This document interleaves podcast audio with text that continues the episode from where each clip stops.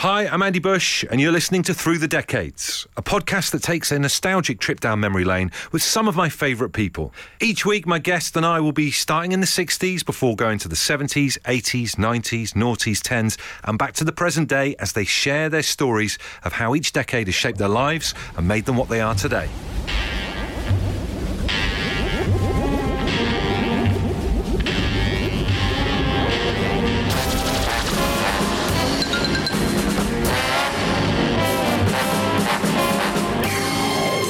Today is quite simply one of the UK's great singer, songwriter, and a British music icon with 12 UK number one albums to his name.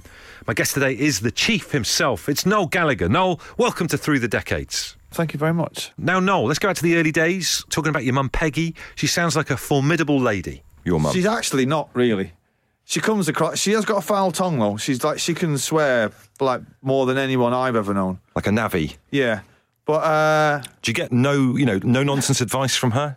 there's a thing. My my kid. When I spoke to Johnny Marr about this, it's like uh, like Johnny Marr's got the same family makeup as me, like an, an old age parents, like Irish Irish mum, and they're so they're, they're his kid's grandmother and my kid's yeah, grand. And he said to me one night, he said, "Do your kids think that your mum is f***ing mental?" And I'm like, "Yes, they do." because Irish people are insane, and the older that they get, the more set in the ways they are. And then my mum is obsessed with people dying. Oh, really? She'll call me up and she'll say, "Wait till I tell you." And that's the first thing. Wait till I tell you. Okay. I'm gonna wait until you tell me. Do you know Jared who used to live next door? No, you do. He went out with Janine. You do. She works in the spa. No, she, did. She, she had a little white dog. the dog. Just wasn't he called Bimbo? And he used to run amok in the garden. I remember any of this. And they're going for ages, and then you, and then to, to kind of you go, oh yes, yes, Jared. didn't he die? That was the point of the story. Well, didn't he die? Oh, okay. Well, it's nice talking to you, Mum. So give us a call back if anyone else has passed away on the on the close. In a bit. The obituary column. Yeah. But it's like my, my nana from Liverpool that was kind of, she's brought up, uh, in, born in Ireland and stuff as well, similar kind of Is she thing. mental? Well, she's, there's this weird mix of religious, terrifying religious stuff around the house. I don't know if your mum's got that same stuff, like loads of religion. like cut little clippings of saints' cassocks Yeah. and uh, holy Yeah. water. Holy everywhere. water. Holy water's a good one. Yeah. A, a Jesus, a picture of Jesus that kind of shimmers in the light, so with his heart. yeah, I, th- I actually think our Liam superimposed one of his own heads on it.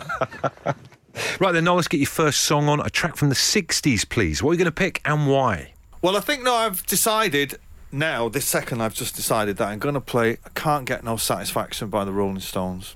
Uh, and the reason for that is it's a great riff from a great band. And uh, it's like a youth anthem, still holds true today, I think, for young people and the way that you feel when you're young and growing up.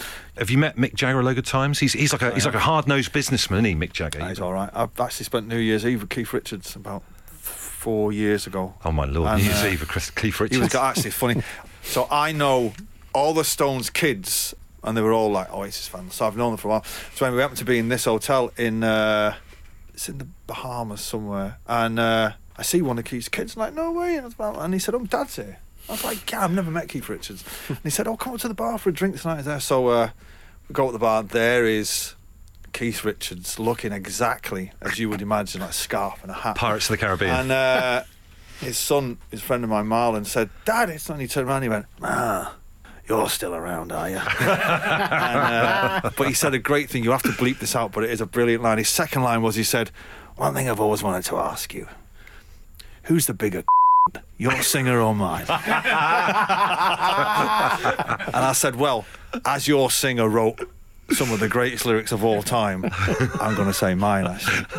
That's And brilliant. uh, he was like, "Yeah, you're Ben. You were quite interesting there for a while." And I was like, "I could actually say the same to you." but he was great, such a dude, and kind of reaffirms your faith in, in all your heroes when you meet Keith because he is the man. But Mick, Mick's great. Mick's house a couple of times, a few parties. He's a, but it's Mick Jagger. You know what I mean? No matter what, no matter what the image of this hard, the businessman and all that, that's he's one of the Rolling Stones. The end.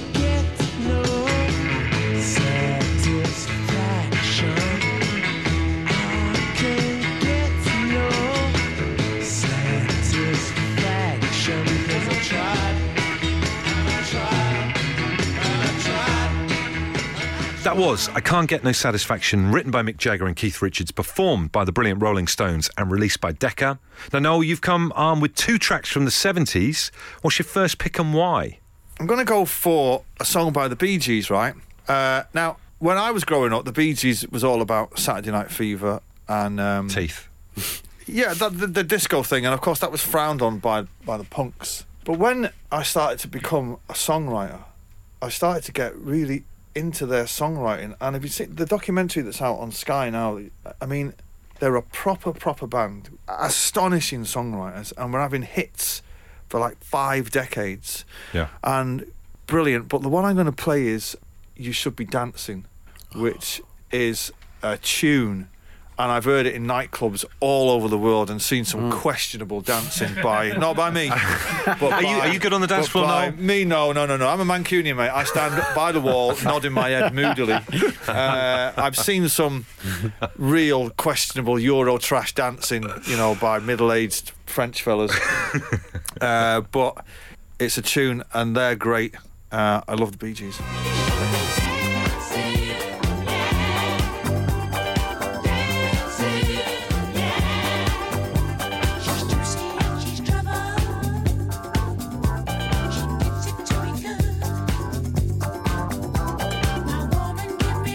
That was You Should Be Dancing, written and performed by the brilliant Bee Gees, released via RSO Records. And not content with just one song from the 70s, Noel, you've gone and picked two, which we 100% respect. What are you going to go for next? Right, we're going to go for Pretty Vacant by the Sex Pistols because there's loads you could pick from the 70s. Like, I mean, it's such great music. But the Sex Pistols, if it wasn't for that band and that album, they influenced fashion, photography, journalism, music, politics, everything you could think. Like one of the last truly original great rock and roll bands ever. And that album, when you listen to even this track, when you listen to this track now, and you, the sound of it, it, you could it looks like sounds like it could be recorded tomorrow.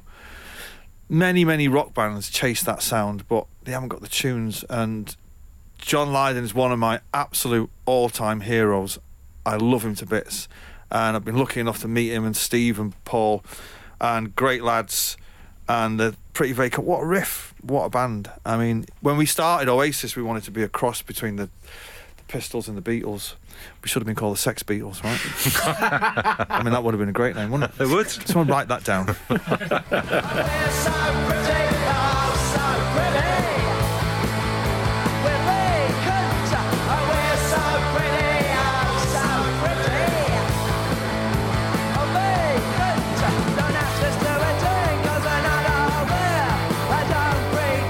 Pretty Vacant, written and performed by the Sex Pistols, released by Virgin Records.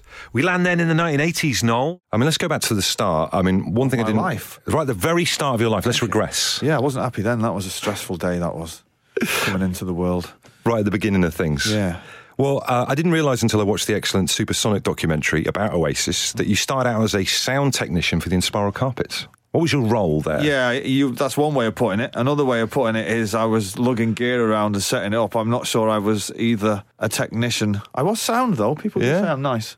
So, what was your role when they were playing live? You were in the background, folded arms. Uh, I was part of the road crew, so I would I would look after the equipment, store it for them, and then go on tour with them. And set, I was mainly setting up the keyboards and the drums. Yeah. So I was a drum.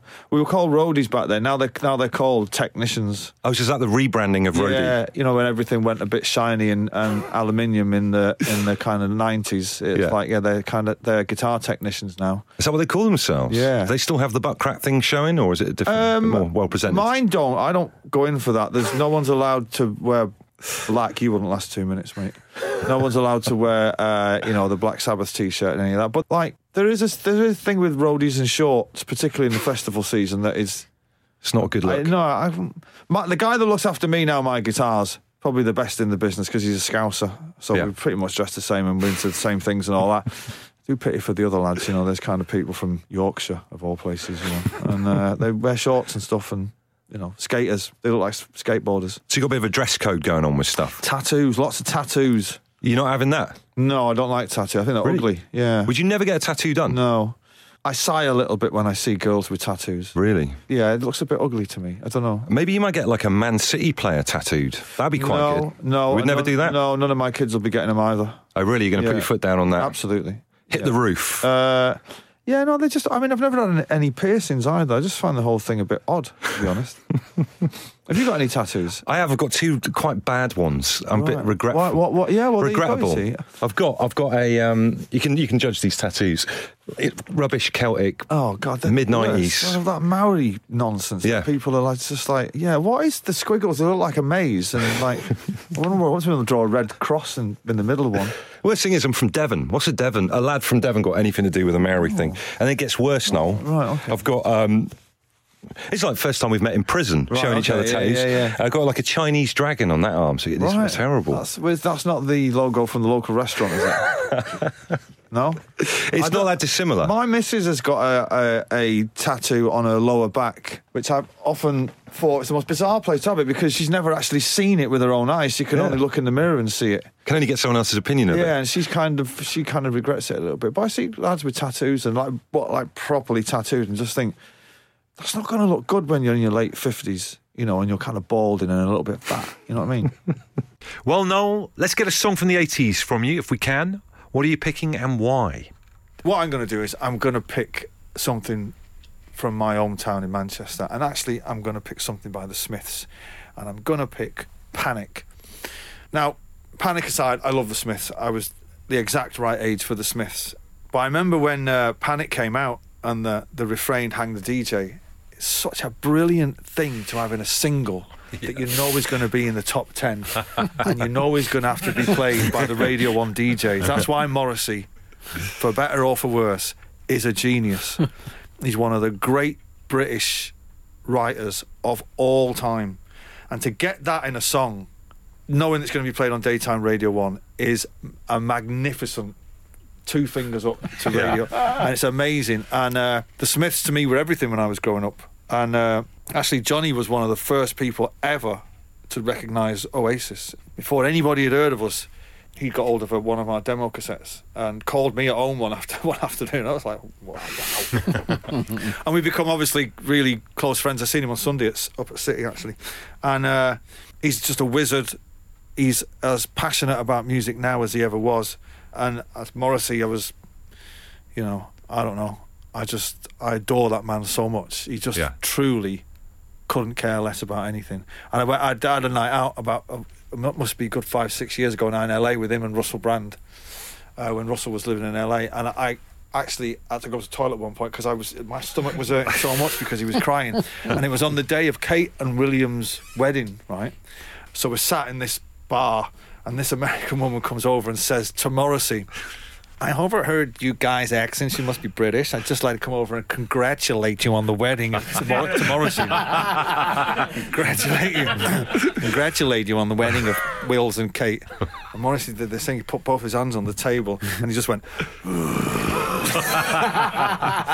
and growled, and the table shook. And I was like, of all the people in the world to come and thank for a royal wedding, you picked the most anti-royal person you could ever come across.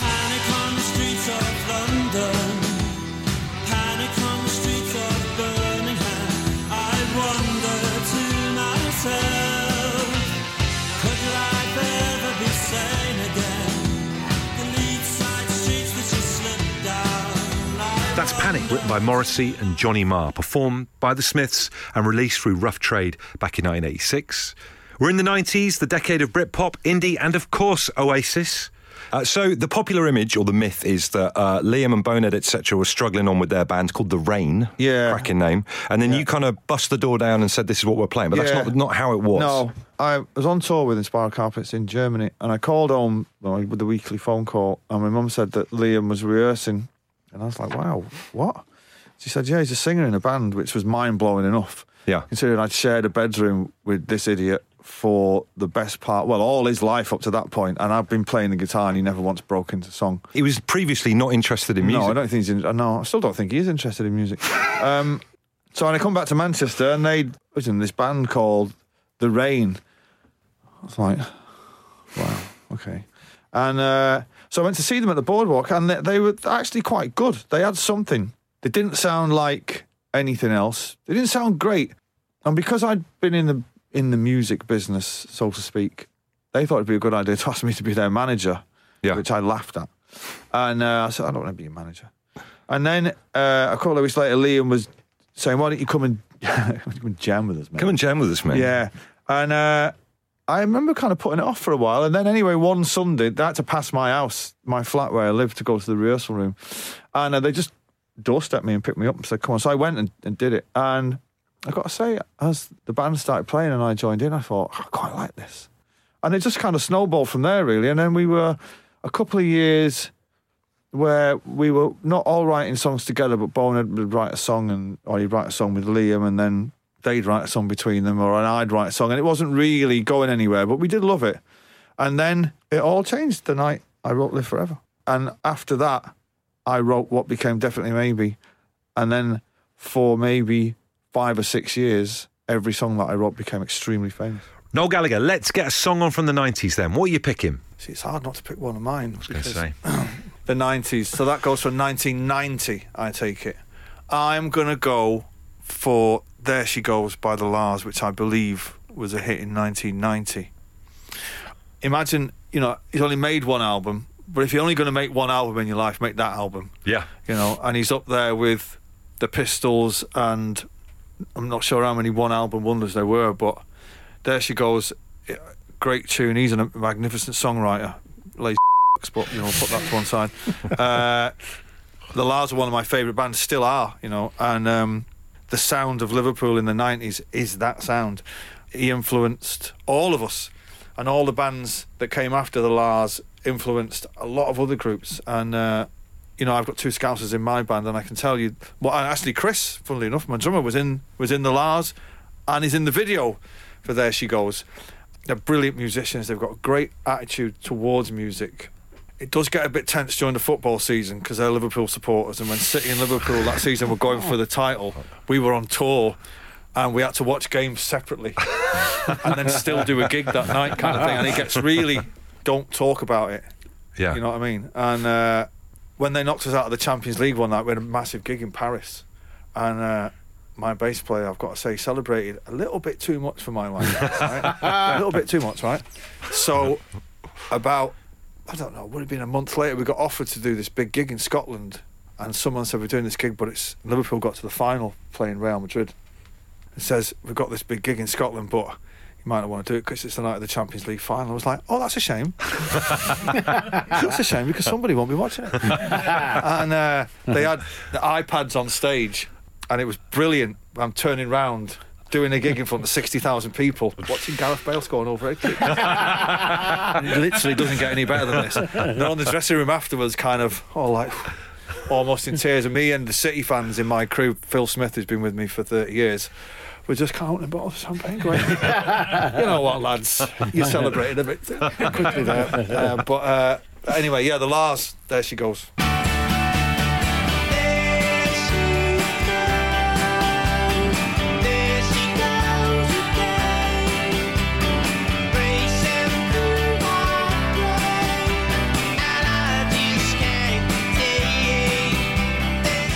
There She Goes, written by Lee Mavers, performed by the La's, and released by Go Discs.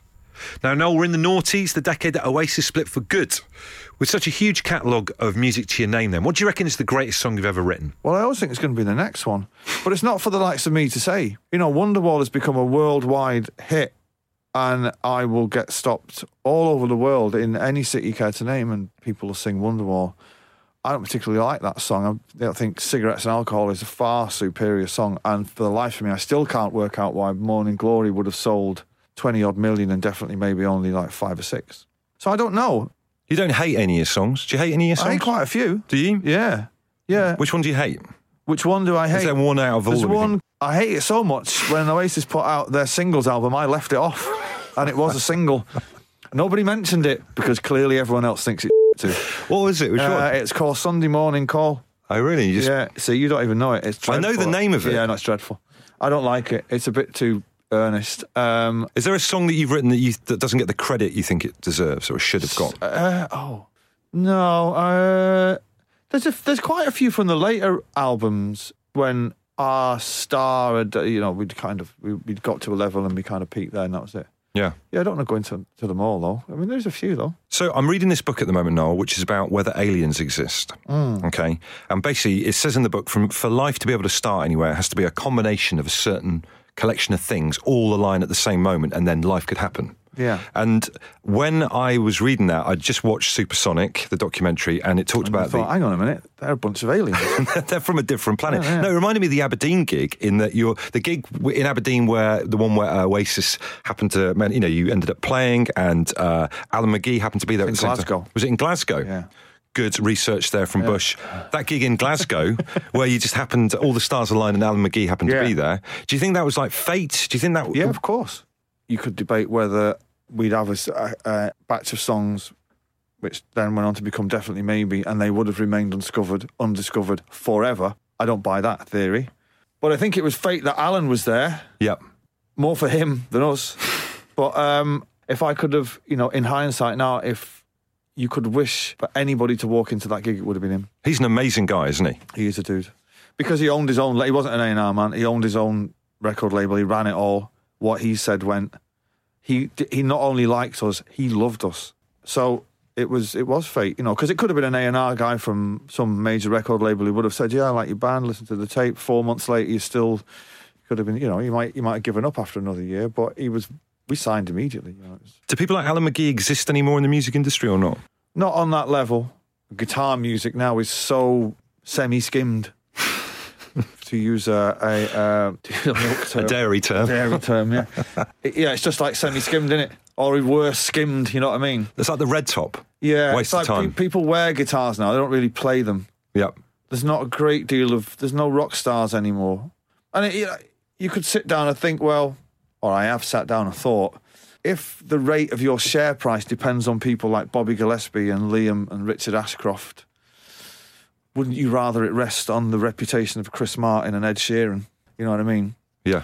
So the people in the bands, the outlaws, the people that came from council estates have been marginalised now by the music business because it's become more of a business, I think. I like Coldplay. I like their earlier Me stuff. too. I'm a fan, and Chris is a very good friend of mine, but he is a very nice boy. He's a very nice boy, isn't he? Yeah. But, but I always think with the guitarist, I always want him to just. He's a great guitarist, but you hear their stuff nowadays and it's all synths and stuff. Do you know what I mean? Yeah, guitars do sound like synthesizers.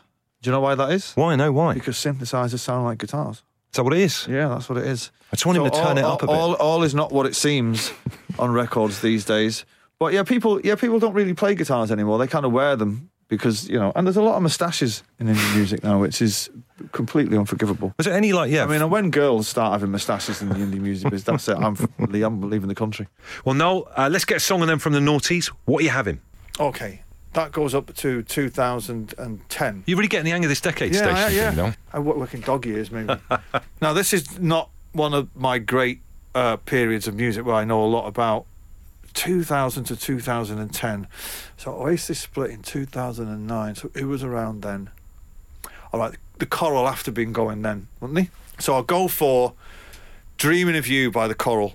One of my favourite bands, one of the most influential bands of the 21st century. If it wasn't for the Coral, the Arctic Monkeys would still sound like little punk rockers getting their pants pulled down by the monkeys.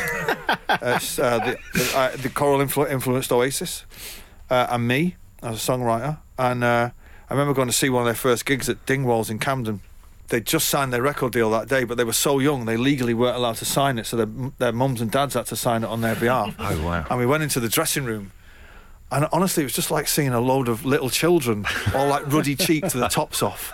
And one of them, one of them went, "No way, there's that fella off the telly." and uh, magnificent live band, great lads. Also, Liverpool supporters. Yeah. Uh, but they're all right. They're kind of from over the water in Liverpool. So, but um, yeah, I love them to bits. Uh, so the Coral dreaming of you.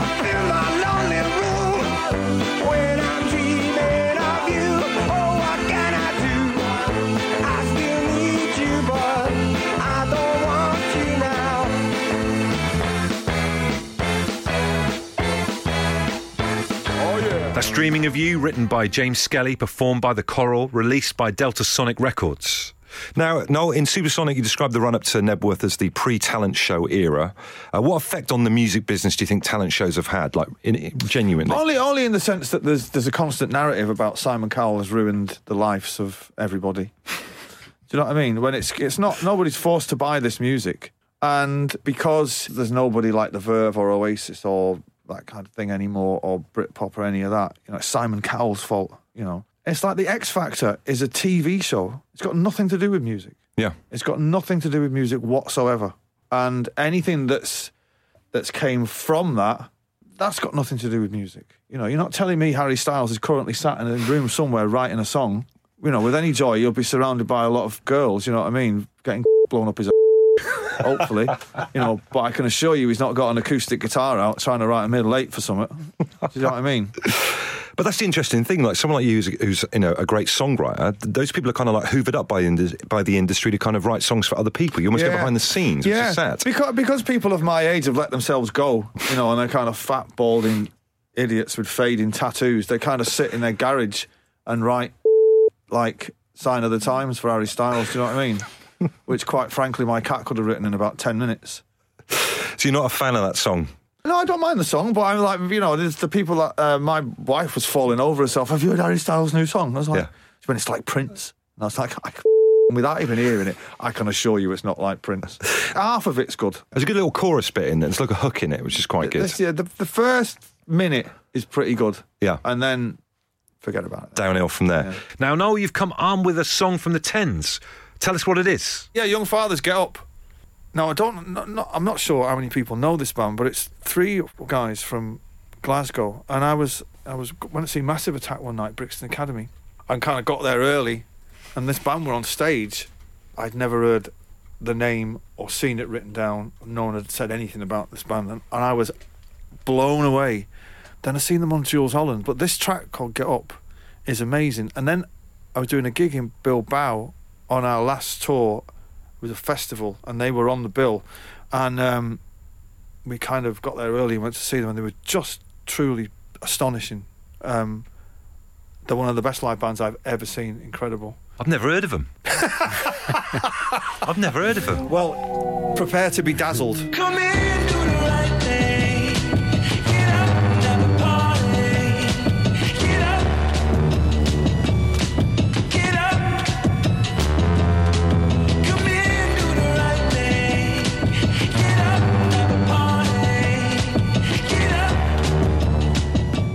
That was Young Fathers with Get Up. Written and performed by Young Fathers, released through Big Dada Recordings. Although written and released back in 2014, the opening lyric, Got No Past, No Future, fumbling through the ether, seems quite apt for the world we're living in right now. Uh, do go and check them out, they're fantastic. So, Noel, we arrive in the present day, and for a man into his 50s, I've got to say, you seem to be looking like you're getting younger.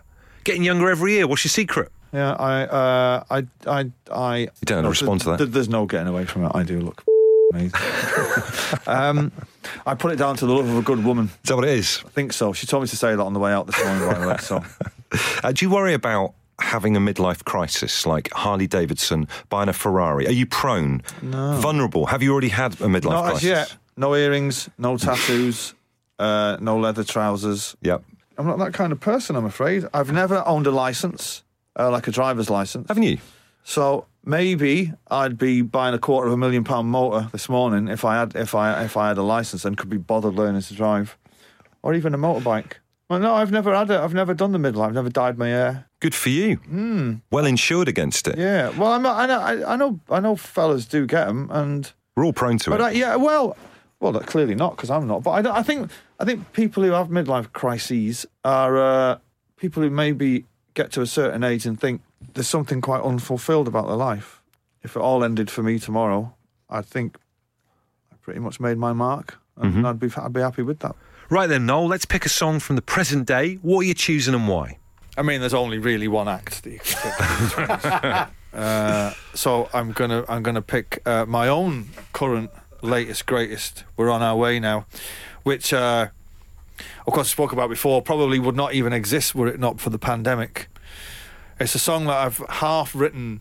I'm not sure when it was. I think it sounds like it was probably from Chasing Yesterday, uh, and I'd never wrote a second verse and never quite finished it, and it fell by the wayside. And when I came up with the idea to do this best of, I only wanted to do it if there was new music on it, and if that new music was equally as good as anything else on it, and not just a token filler track. When you say you've half written something, by the way, just a quick question: is that like you've recorded a bit of it, or you got it in your head? No, I'll have half a first verse and half a chorus, and then what I usually do is I don't. If I finish a song off all in one go, those are the ones that become massive because they come from another place. Yeah. And You're channeling. they find you, and all of a sudden you've got a song. Most, I'd say, ninety percent of my songs, are, they'll be like the opening line, and the melody, and then the chorus, and I'll leave it at that, and I'll put that to one side, and I'll keep going back to it while I'm making a record and do another bit or change a bit. So this is one of them. What I always meant to finish off, and I probably had wrote, probably like "Die Another Light" fell out of the sky or something, and that's a better song, or I would have thought it was a better song at the time. So yeah, then finishing it off and recording it uh, during the lockdown, um, and kind of standing back and listening to it in the studio, I was like, I can't believe I never put that out. Um, but it's a great tune, and um, people are liking it.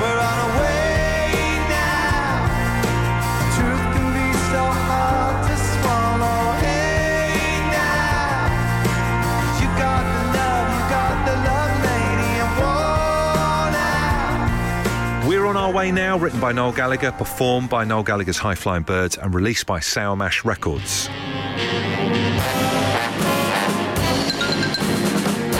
And there you have it. That is our trip through the decades. If you like any of the music that you've heard, Absolute Radio has a station uh, from the ABBA crazed 1970s with Absolute Radio 70s, the synth pop 80s with Absolute 80s, and the Nashville riffs over on Absolute Radio Country.